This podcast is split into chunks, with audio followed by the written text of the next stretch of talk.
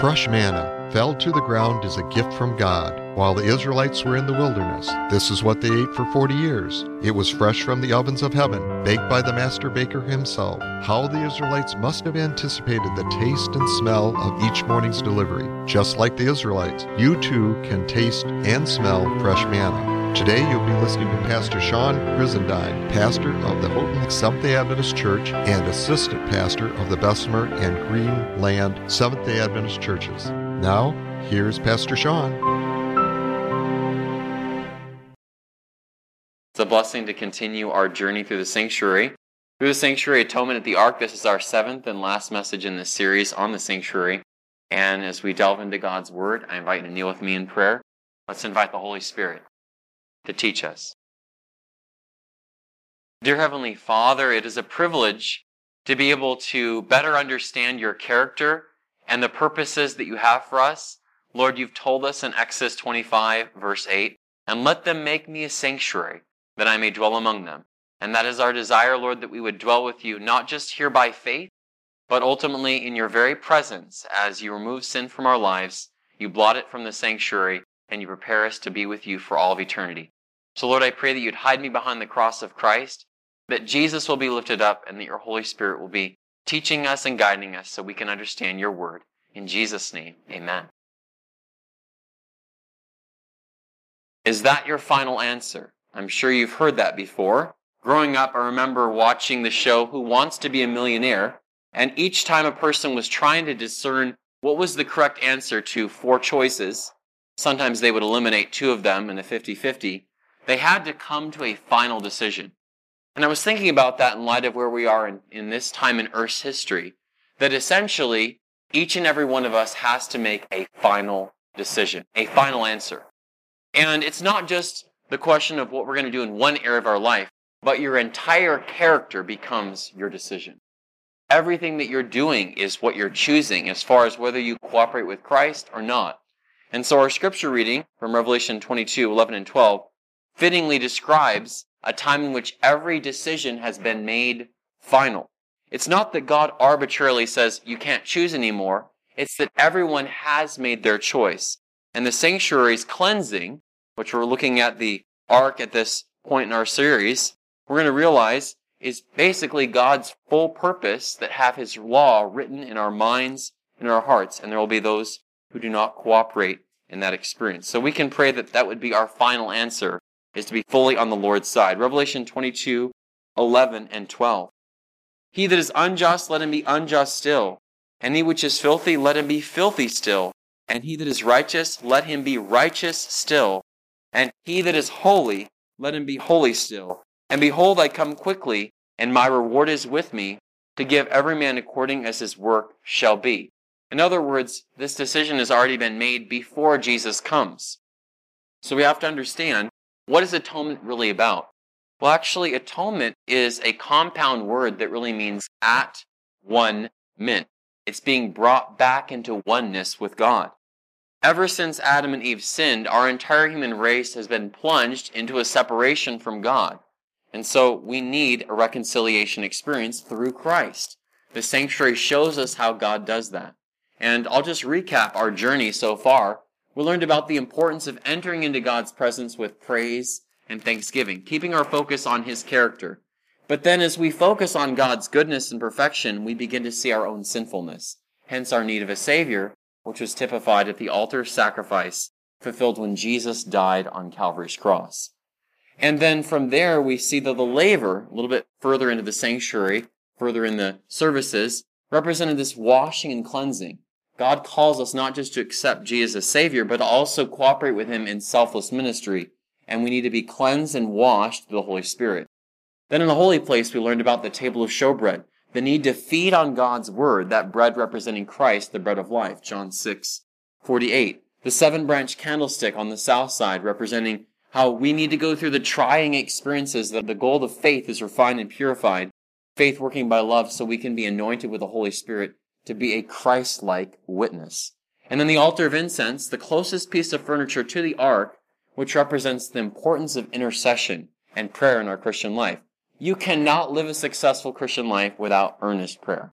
That's how Jesus lived through his life, and that's how we also will overcome. And that brings us then to the most holy place where the ark was contained. It was beyond the last veil, and that was the very veil that when Jesus died on the cross was torn in two, representing that no longer is there anything on earth that we need to be expecting to be restored or rebuilt. Rather, our focus is on Christ, and he is now in heaven. There are some people that they actually think that in order for Jesus to come, a temple has to be rebuilt in literal Israel. That's not biblical. It would basically be saying that Jesus didn't die on the cross and that the veil was not torn in two. It already has been finished.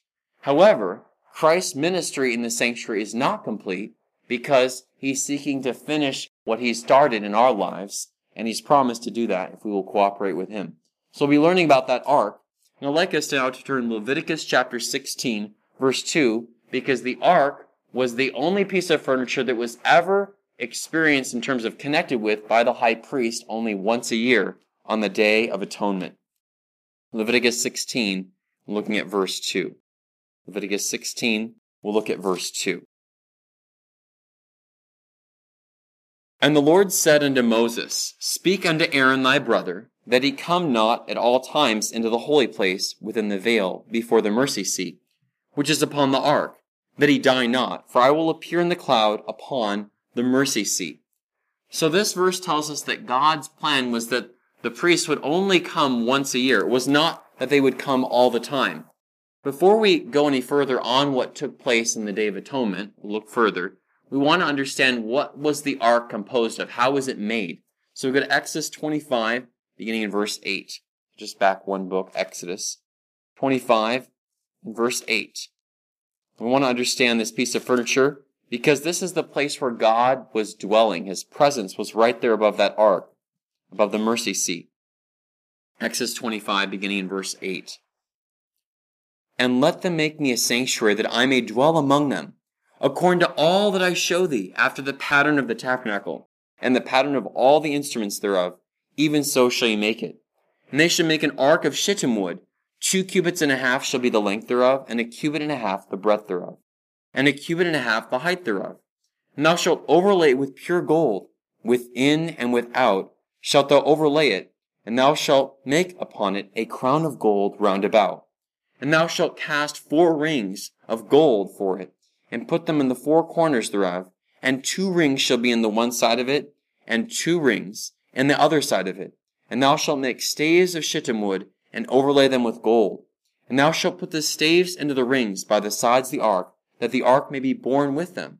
The staves shall be in the rings of the ark, they shall not be taken from it. And thou shalt put into the ark the testimony which I shall give thee. And thou shalt make a mercy seat of pure gold.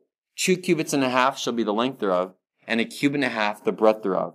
And thou shalt make two cherubims of gold. Of beaten work shalt thou make them in the two ends of the mercy seat and make one cherub on the one end, and the other cherub on the other end. Even of the mercy seat shall ye make the cherubims on the two ends thereof.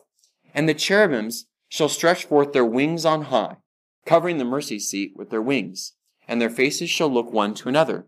Toward the mercy seat shall the faces of the cherubims be. And thou shalt put the mercy seat above upon the ark, and in the ark thou shalt put the testimony that I shall give thee. And there I will meet with thee, and I will commune with thee from above the mercy seat, from between the two cherubims which are upon the ark of the testimony of all things which I give thee in commandment unto the children of Israel. So notice here that this is a sacred enclosure for the law, and it's describing the word testimony. It's also mentioned again in verse 21. That testimony is none other than the law of God.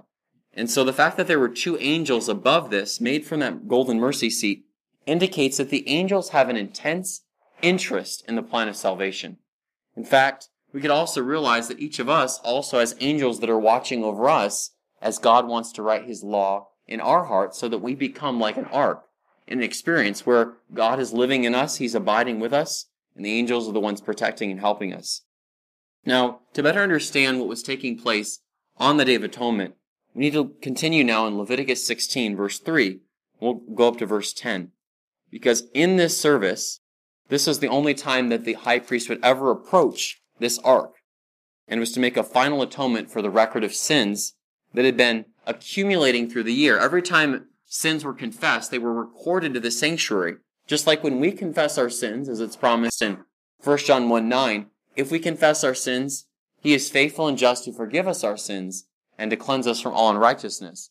But every time we do that, and we believe it, and we have confessed them and forsaken those sins, it's recorded in the sanctuary as forgiven. But the record of it being forgiven is still there until Christ reaches our life case and blots it out. And that's what the Day of Atonement was all about. Blotting even the record of the remembrance of those forgiven sins. So the good news is that when we get to heaven, there won't even be a record of what we've been forgiven of. It's been completely obliterated because of what Jesus has done for us, and that's what's taking place in the Day of Atonement services here, described in Leviticus 16. So now let's continue in verse 3. Thus shall Aaron come into the holy place, with a young bullock for a sin offering, and a ram for a burnt offering. He shall put on the holy linen coat, and he shall have the linen breeches upon his flesh, and shall be girded with a linen girdle, and with a linen mitre shall he be attired. These are holy garments. Therefore shall he wash his flesh in water, and so put them on. And he shall take of the congregation of the children of Israel two kids of the goats for a sin offering, and one ram for a burnt offering. And Aaron shall offer his bullock of the sin offering, which is for himself, and make an atonement for himself and for his house. And he shall take the two goats, and present them before the Lord at the door of the tabernacle of the congregation. And Aaron shall cast lots upon the two goats, one lot for the Lord, and the other lot for the scapegoat. And Aaron shall bring the goat upon which the Lord's lot fell, and offer him for a sin offering. But the goat, on which the lot fell to be the scapegoat, shall be presented alive before the Lord, to make an atonement with him, and to let him go for a scapegoat into the wilderness. So this would have been the role of Aaron while he was serving as high priest, and he was an example of what Jesus would do when the prophetic period described in Daniel 8:14, and he said unto me, unto 2,300 days, then shall the sanctuary be cleansed. At that conclusion of that period, which culminated at 1844 on October 22, that was when Jesus moved from the holy place to the most holy place, just like how Aaron on the Day of Atonement went from his ministry in the holy place and then would do that final work of atonement in the most holy place. Jesus has been continuing that aspect of ministry since that time. And so we can be thankful that the people, for example, that lived thousands of years ago, that those who accepted Christ by faith looking forward, their life cases have already been examined and it's decided whether they overcame through Christ or whether they said they believed, but they didn't actually overcome through Jesus. A good example of this might be someone like Judas.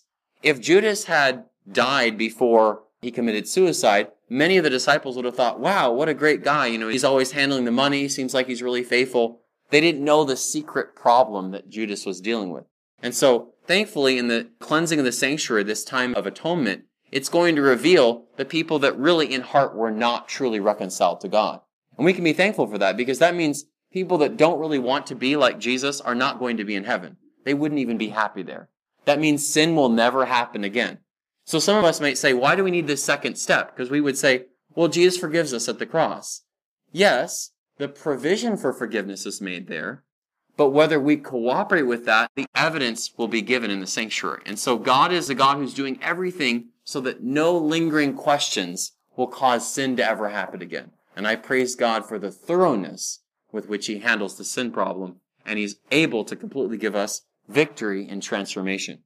So, continuing now in Leviticus 16, 15, and 16, look at what takes place with the goat here mentioned. Says, Then he shall kill the goat of the sin offering, and that goat represents Christ, by the way, as a sin offering, that is for the people. Yes, Jesus died for us. And bring his blood within the veil, and do with that blood as he did with the blood of the bullock, and sprinkle it upon the mercy seat, and before the mercy seat. And he shall make an atonement for the holy place, because of the uncleanness of the children of Israel, and because of their transgressions and all their sins. And so shall he do for the tabernacle of the congregation that remaineth among them in the midst of their uncleanness. Now there were two goats mentioned. The Lord's goat, which represents Christ, was sacrificed. But the scapegoat, something else was done with that goat. That goat represents none other than Satan. Let's look now at verses 20 through 22, describing what takes place with this goat. Leviticus 16, 20 through 22. And when he hath made an end of reconciling the holy place, and the tabernacle of the congregation, and the altar, he shall bring the live goat. And Aaron shall lay both his hands upon the head of the live goat, and confess over him all the iniquities of the children of Israel, and all their transgressions and all their sins, putting them upon the head of the goat, and shall send him away by the hand of a fit man into the wilderness. And the goat shall bear upon him all their iniquities unto a land not inhabited, and he shall let go the goat in the wilderness. Now we might ask, well, how does this represent Satan? Well, think about this. Who is really responsible for sin in the universe? It's the devil. Isaiah 14, let's turn there. Isaiah 14, 12 through 14 is describing the root problem. And if it had not been for what Satan had done in, in heaven, and then spread his rebellion to this planet, when he tempted Adam and Eve to sin against God, we wouldn't have the problem. So God is a just and merciful God, and all the sins that have been confessed upon Jesus are transferred through the sanctuary, cleansed, blotted out, and then placed upon the head of the one that's really guilty, and that is Satan. I'll just add this note, and you think about it. Satan actually has a pretty vested interest in you not accepting Jesus and overcoming. Here's why. Because all the sins that he ever tempted you to commit, he wants you to bear them and to be consumed and to be destroyed and to feel that guilt. But if you've confessed them to Jesus, they're transferred through Christ, through the sanctuary, and then they go on his head. So that means that Satan will actually suffer more when he's finally consumed if you overcome through Jesus. Have you ever thought about that? I mean, really, basically, the more you help people overcome, the more people that accept Jesus, the more Satan rightly suffers for what he has done to cause harm and misery to this universe. And it's not out of any vindictive motives against the devil. It's just just due. Like, he's really the cause of this. And, you know, it's a tragic thought that there will be people that were on the verge of salvation and they gave up because maybe they just needed that extra prayer. They maybe they just needed that extra word of encouragement. You know, God is going to give you victory. And that's the thing. We need to realize there's a real eternal destiny weighing for every single one of us. So keep that in mind. Isaiah 14 verses 12 through 14. How art thou fallen from heaven, O Lucifer, son of the morning? How art thou cut down to the ground, which didst weaken the nations? For thou hast said in thine heart, I will ascend into heaven. I will exalt my throne above the stars of God. I will sit also upon the mount of the congregation, in the sides of the north. I will ascend above the heights of the clouds. I will be like the Most High. Well, we realize that in trying to rise above God, he fell far below his purpose. Lucifer, who became Satan, which means accuser, is responsible for all the sin in the universe, and self-seeking is really the root problem that Satan has basically plunged our race in, as if seeking our own selfish ways will make us happy. It does not. Now, when we think about how sin has to be dealt with thoroughly in God's plan of salvation, where is sin really written? Well, notice here in Jeremiah 17 and verse 1. Because yes, sin has been a devil problem, a Lucifer problem, but it also has become our problem, and we need to have victory and know how to have God blot it from our experience. Jeremiah 17 verse 1. This is a scripture that describes where sin is written down. Jeremiah 17 verse 1. It says, The sin of Judah is written with a pen of iron and with the point of a diamond. It is graven upon the table of their heart and upon the horns of your altars. So I don't know if you realize this, but every time you sin, that sin is written on your heart. And basically, that is something that is separating you from God if it's not confessed and forsaken.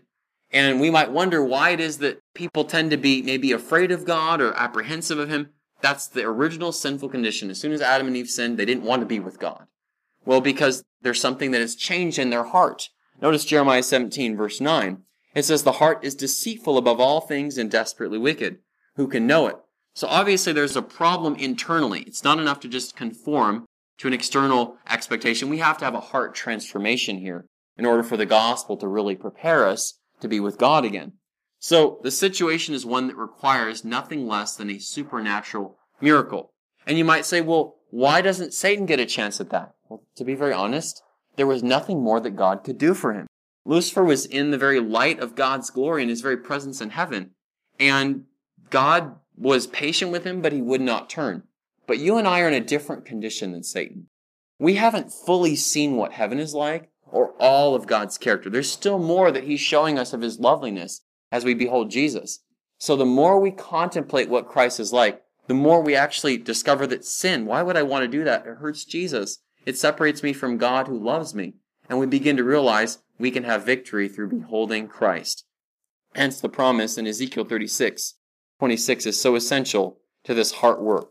Ezekiel 36 in verse 26. And we need this in order for the sanctuary to be cleansed. The root problem of sinful hearts has to be addressed.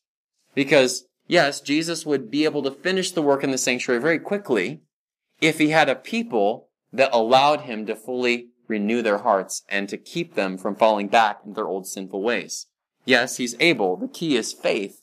Faith that works by love. And the more we want to have strong faith, the more we spend time beholding Christ. Ezekiel 36, 26. A new heart also will I give you, and a new spirit will I put within you, and I will take away the stony heart out of your flesh, and I will give you an heart of flesh. And connecting that, it's not just a new heart, it's a new spirit. Verse 27. And I will put my spirit within you, and cause you to walk in my statutes, and you shall keep my judgments and do them.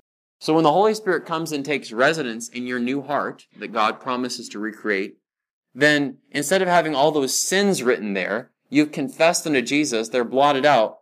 But as a Christian, and this is where we need to understand, if you fall back into sin, that gets written on your heart. You need to confess that so it's washed and you have a new heart again. Hopefully that makes sense how this experience works.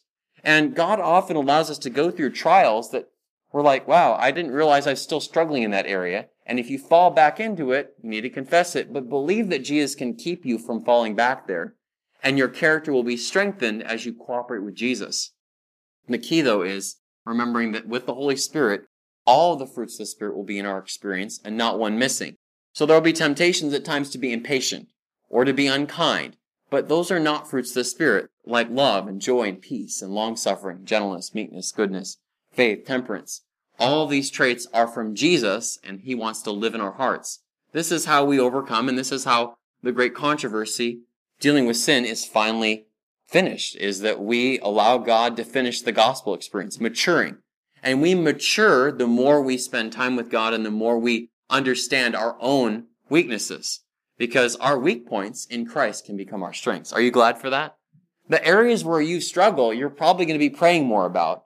And the more you're praying about it, the more you realize Jesus can help me here. There's promises that apply to the temptation to gossip or the temptation to be, you know, fault finding or the temptation to steal. And every area of our life is examined by God. Not because God is trying to find fault with us. He's trying to find evidence that we're safe to be in heaven. He's trying to find evidence that we really have experienced what the gospel has provided for. Now, as we go through these experiences in the Christian life, a final maturation is promised. And notice in Mark 4, 28 and verse 29. Mark 4, verse 28 and 29. Jesus understood this in light of how agriculture works, and we know it to be true. If you plant corn, you expect at some point later in the summer to get a full ear that looks just like that kernel you planted. And so Christ is waiting with longing desire for the manifestation of himself in us as his people, and he will have his desire fulfilled. The question really is, will I be part of his desire? Will I cooperate with what he has provided for? Because he will have people that overcome. It's just, he says, will you be one of them? He longs for that. Mark 4 verses 28 and 29. For the earth bringeth forth fruit of herself. First the blade, then the ear, after that the full corn in the ear. But when the fruit is brought forth, immediately he putteth in the sickle, because the harvest is come. So if we think about this, every single one of us is maturing. We're either becoming more and more settled into a Christ-like character, or you think about Judas, even though he professed to be a follower of Christ, he was actually becoming more and more settled in his fraudulent, covetous practices of stealing from the money bag. And so every day, your character is being formed. Every day you're choosing whether you overcome or whether you slide back into those old patterns. And as a result, you are basically choosing your eternal destiny. Remember, it's only through Jesus that we can overcome. But in Revelation 14, 14 through 16, we see that the crop ripens up for both the righteous and the wicked. And that is what was described also in Revelation 22, 11. Basically, every choice is made. Everyone has made their decision of character. Revelation 14, verses 14 through 16. You know, I think about how many areas of the United States this Tuesday are going to be voting. And in a time of an election, you know, we think about, you know, the choices that people have in, in making their vote. But have you ever thought about the fact that your character is essentially your vote? Your character is whether you vote, yes, God is love, or no, I don't believe God is love. I agree with Satan's accusations against God. I'm going to live for myself. But there's really no middle ground.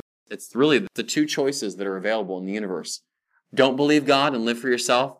Fully believe God and allow Him to transform you into selfless love. Revelation 14, 14 through 16, describing this final reaping that we saw prophesied in Mark 4, 29. And I looked, and behold, a white cloud, and upon the cloud one sat like unto the Son of Man. So this is Jesus, having on his head a golden crown, in his hand a sharp sickle. So this is describing the second coming. And it goes on, verse 15. And another angel came out of the temple, crying with a loud voice to him that sat on the cloud, Thrust in thy sickle and reap, for the time is come for thee to reap, for the harvest of the earth is ripe. And he that sat on the cloud thrust in his sickle on the earth, and the earth was reaped. So you could think of it this way. Every one of us is ripening. Are we ripening to be more like Jesus? Or are we ripening to be more like the accuser? Because remember, Satan was still worshiping God professedly while he was carrying on his rebellion. Don't think that in order to be lost, you have to be out there in the world, never going to church. We can be lost and yet know a lot about God. Lucifer knew so much about God, and for some reason, he still wanted his own way. So we need to really be praying, Lord, I want to be changed in character, not just to keep up an appearance of, of spiritual things or religion. We need Christ in the heart. Now, you'll remember that when we read in Leviticus 16, there was a fit man that was the one that would actually lead that scapegoat out into the wilderness. And you might ask prophetically, who would that represent? Well, you're in Revelation 14 already. Let's go to verses 1 through 5. And here would be a group of people, a corporate demonstration of individuals that have basically nothing that Satan was able to get them finally in the time of trouble and all that the devil could throw at them. They would not go along with his deceptions. And thereby, they've experienced fitness of character to silence the devil's accusations. And thus, once Jesus comes and takes them, where is the devil? He's basically confined to this desolate earth for a thousand years, hence leading that scapegoat, the devil, into the wilderness. Does that make sense? How that fits together. And so essentially, if the devil is planning his strategy, he's trying to prevent this from happening because he wants more time to cause more misery and more harm and destruction. And God is saying, I want to speed up this process, this ripening, so that we can end the sin problem and all be reunited with God who have overcome. So describing the character of those that are victorious in this closing experience, the, the individuals that'll be alive when Jesus comes. Revelation 14, 1 through 5. And they looked, and lo, a lamb stood on the Mount Zion, and with him an hundred forty and four thousand, having his father's name written in their foreheads. And I heard a voice from heaven, as the voice of many waters, and as the voice of a great thunder. And I heard the voice of harpers harping with their harps. And they sung as it were a new song before the throne, and before the four beasts and the elders. And no man could learn that song, but the hundred and forty and four thousand, which are redeemed from the earth. These are they which are not defiled with women, for they are virgins. These are they which follow the Lamb whithersoever he goeth. These are redeemed from among men, being the firstfruits unto God and to the Lamb. And in their mouth was found no guile, for they were without fault before the throne of God. So indeed, by having the character of Christ, the Father's name written in their foreheads, and experience of victory, they are able, because of their witness, to silence the devil's accusations. And that's really what's going on. I don't know if you've ever thought about it, but every time you choose to sin, the devil just, I mean, exults. He's like accusing and saying, God, you know, you call them Christian, you know, they're not really acting like you right now. Every time you choose to follow Christ, basically, the devil is losing his power in your life. So just remember the great controversy and the experience we're going through. It really helps to, you know, it's not just a small little sin here and there. No, that's basically saying you still have sympathy with God's enemy who's trying to cause untold misery. And we are really the individuals that have the privilege of helping to hasten the coming of Jesus. I mean, what a privilege this is to say, Lord, we're willing to have hearts completely transformed, characters maturing, so that the harvest will be fully ripe. Because yes, it will be ripe for the righteous, but are you noticing out in the world that it's getting ripe for the wicked? You notice that how the world is becoming more and more violent? Well, it's just like it was in the days of Noah. Basically, everyone is choosing their side and it's going to be very marked. You know, if we think there's going to be a, you know, just a blending. No, more and more, there's going to be more of a decision. And so God wants us to realize the solemn responsibility we have at this experience of being one with God. Now, to understand what the Israelites did at the time of the cleansing of the sanctuary, the Day of Atonement, it gives us some insights into how we should approach this time in Earth's history. I'd like us to turn to Leviticus 23, 27 through 32. For one thing, the Israelites would fast on that day, and they were not to do any work. And the reason for this is that their minds were to be clear, they were to be able to discern God's voice, and to understand if there was anything that they had not made right with God. They wanted that to be set free from their life. Leviticus 23, beginning in verse 27. Also on the tenth day of the seventh month, there shall be a day of atonement. It shall be an holy convocation unto you, and ye shall afflict your souls, and offer an offering made by fire unto the Lord. And ye shall do no work in that same day, for it is a day of atonement, to make an atonement for you before the Lord your God. For whatsoever soul it be that shall not be afflicted in that same day, he shall be cut off from among his people. And whatsoever soul it be that doeth any work in that same day, the same soul will I destroy from among his people. You shall do no manner of work. It shall be a statute forever throughout your generations in all your dwellings. It shall be unto you a Sabbath of rest, and ye shall afflict your souls. In the ninth day of the month at even, from even unto even, shall ye celebrate your Sabbath. Now it was called the Sabbath, not because it necessarily fell on the seventh day of the week, but it was treated like a Sabbath, a time for rest, focusing their minds, afflicting their souls, and this doesn't mean any self-mutilating behavior. This is not cutting their bodies or this means afflicting their heart, really earnestly praying.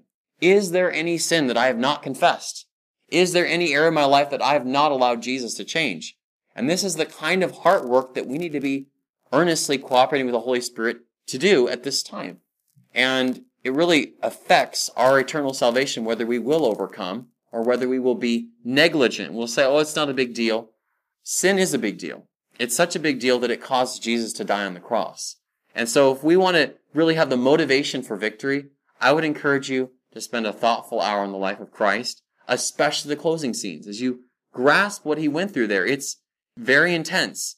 And it's not merely the physical suffering. It's especially the sense of spiritually being separated from his Father. And that's really, the closer we get to Christ, the more we realize sin does cause us to feel that separation. It's hateful. And that's what God wants for us is to, to realize its hideousness and turn from it in heart so that we will not repeat those habits again. Now, another aspect that we could think about here as it relates to our church family is when we come together for corporate times of worship, this is especially a time for us to be reverent and prayerful and thoughtful. We want to be able to discern what the Holy Spirit is trying to say to us when we're in worship. Notice in Leviticus 19 verse 30. Leviticus 19 verse 30. The scripture says, You shall keep my Sabbaths and reverence my sanctuary.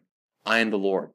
You know, at times we may be tempted to visit or to catch up with friends or, you know, even to whisper among ourselves. But really, the sanctuary, and when I say the sanctuary, the place of worship, house of worship here, we should be thinking about how God is wanting to communicate with us. And so, if we're here to pray and to have our mind stayed on Christ, yes, it's a place for us to share testimonies when that's appropriate. It's a place for us to sing with our whole heart. True reverence does not mean gloomy silence.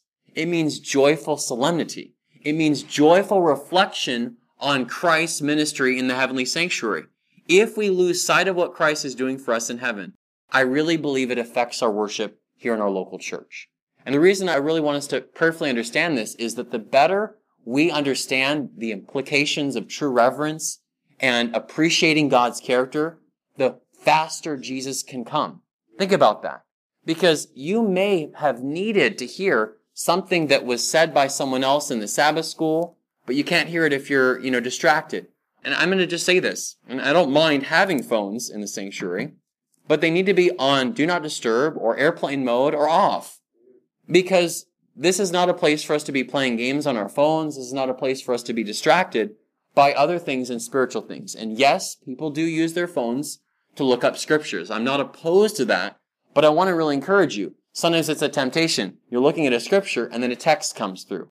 Are you going to text or are you going to read the text from scripture?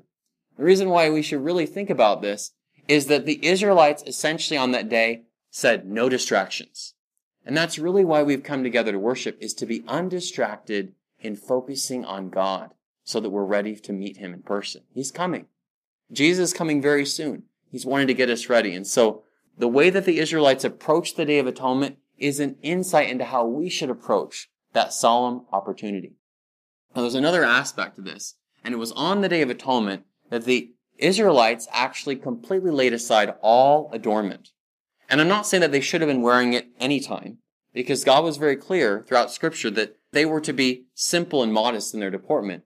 But sometimes we're tempted to follow the customs of the world and how we dress, or putting on rings, or, you know, different jewels and bracelets. And the thing is, nothing external should show any sympathy with the world. We want to be holy unto God. And the reason for this is because our character is the witness that says whether we're fully on the Lord's side or we're still sympathetic with the enemy. And so I really believe that as we understand the solemn joy and responsibility before us as God's people, we will help to hasten the coming of Christ. And what is described in Revelation 20, verses 1 through 9, let's turn there, will come to pass very soon. This is what happens on earth once Jesus comes. Because the devil will be bound. And yes, he will be completely stopped from committing any more temptation against God's people. I'm ready for that. I really believe that would be wonderful that we can help hasten this because Jesus wants to be with us. That's what the sanctuary is all about. Total restoration of the relationship to be in God's presence. Revelation 20 verses 1 through 9. And I saw an angel come down from heaven, having the key of the bottomless pit and a great chain in his hand, and laid hold on the dragon, that old serpent which is the devil and Satan, and bound him a thousand years, and cast him into the bottomless pit, and shut him up, and set a seal upon him, that he should deceive the nations no more, till the thousand years should be fulfilled. And after that he must be loosed a little season. And I saw thrones, and they sat upon them, and judgment was given unto them. And I saw the souls of them that were beheaded for the witness of Jesus, and for the word of God, and which had not worshipped the beast, neither his image, neither had received his mark upon their foreheads, or in their hands and they lived and reigned with Christ a thousand years. But the rest of the dead lived not again until the thousand years were finished. This is the first resurrection. Blessed and holy is he that hath part in the first resurrection. On such the second death hath no power. But they shall be priests of God and of Christ, and shall reign with him a thousand years. And when the thousand years are expired, Satan will be loosed out of his prison, and shall go out to deceive the nations which are in the four quarters of the earth, Gog and Magog, to gather them together to battle, the number of them, of whom is as the sand of the sea. And they went up on the breadth of the earth, and compassed the camp of the saints about, and the beloved city, and fire came down from God out of heaven, and devoured them. So this will be the final end of Satan and all sinners. Fire will finally consume them. The word devour indicates there will be an end. And so while it may seem like this is taking a long time, God is patiently yearning and searching out for people that are willing to respond to Jesus in these closing moments. I pray that we will be found faithful, abiding in Christ, and cooperating with Him in this final overcoming victory. So once again, going back to that ark, how does the ark relate to atonement? Well, what was in the ark was the law of God. And God says, I want to reproduce my character in my people. So that everything that we just described here in Revelation 20, that final cleansing, that final cleansing by fire, we would not be a part of that. Because if we do not overcome, that will be our fate. We will be consumed. We will no longer exist. We will miss out on eternity with God. And that's not the greatest motivation. The greatest motivation is beholding Jesus. In Hebrews 8 verse 10, God promises to reproduce his character in us, and we can pray for that experience in Christ. Hebrews 8 and verse 10. Hebrews 8 and verse 10. This is his promise, and it directly relates to what is happening in the Day of Atonement. Hebrews 8:10. For this is the covenant that I will make with the house of Israel after those days, saith the Lord. I will put my laws into their mind and write them in their hearts, and I will be to them a God, and they shall be to me a people. God's desire is that we will be one with him. We think of Jesus' prayer. This is his high priestly prayer in John 17 verse 3. We'll read it here. He was desiring that we would have eternal life.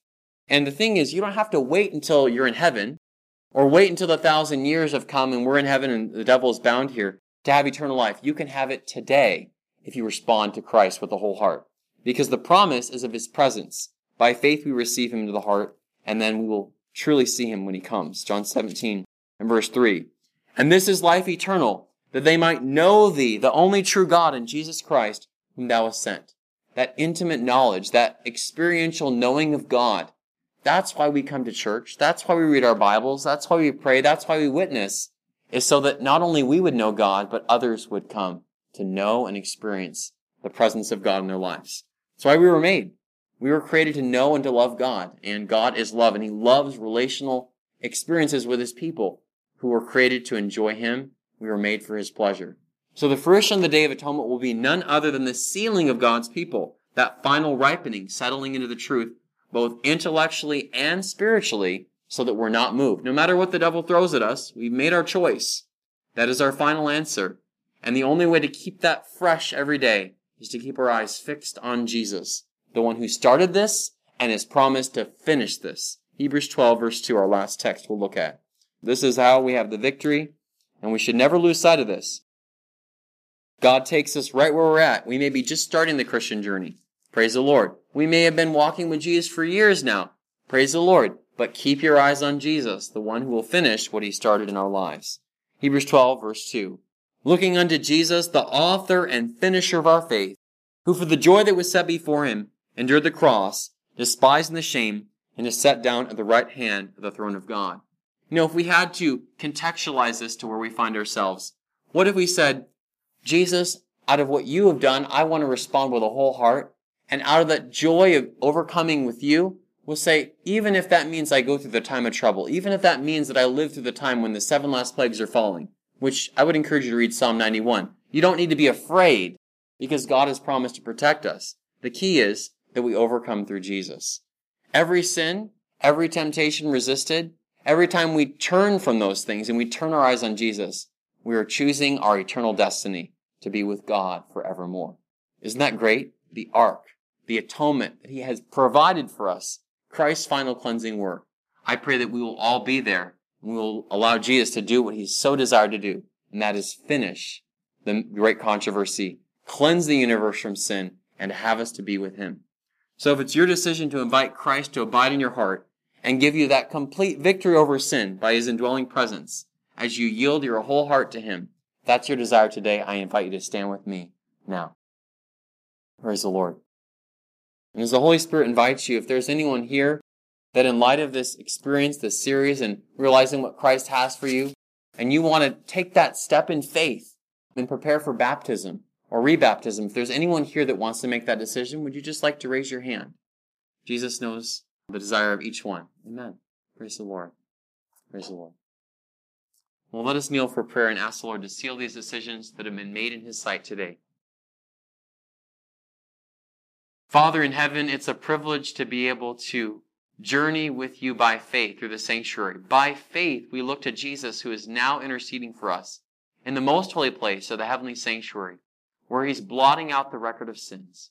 And Lord, we ask that we would be complete victorious overcomers through you. We would not look at ourselves and get discouraged. We would look to Jesus and find hope and courage in every temptation and every trial to resist those temptations because you promised through your word that that's how we are to live by every word that proceeds from your mouth.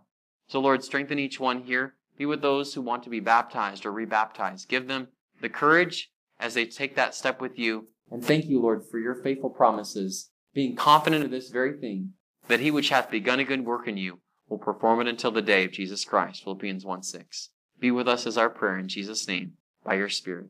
Amen.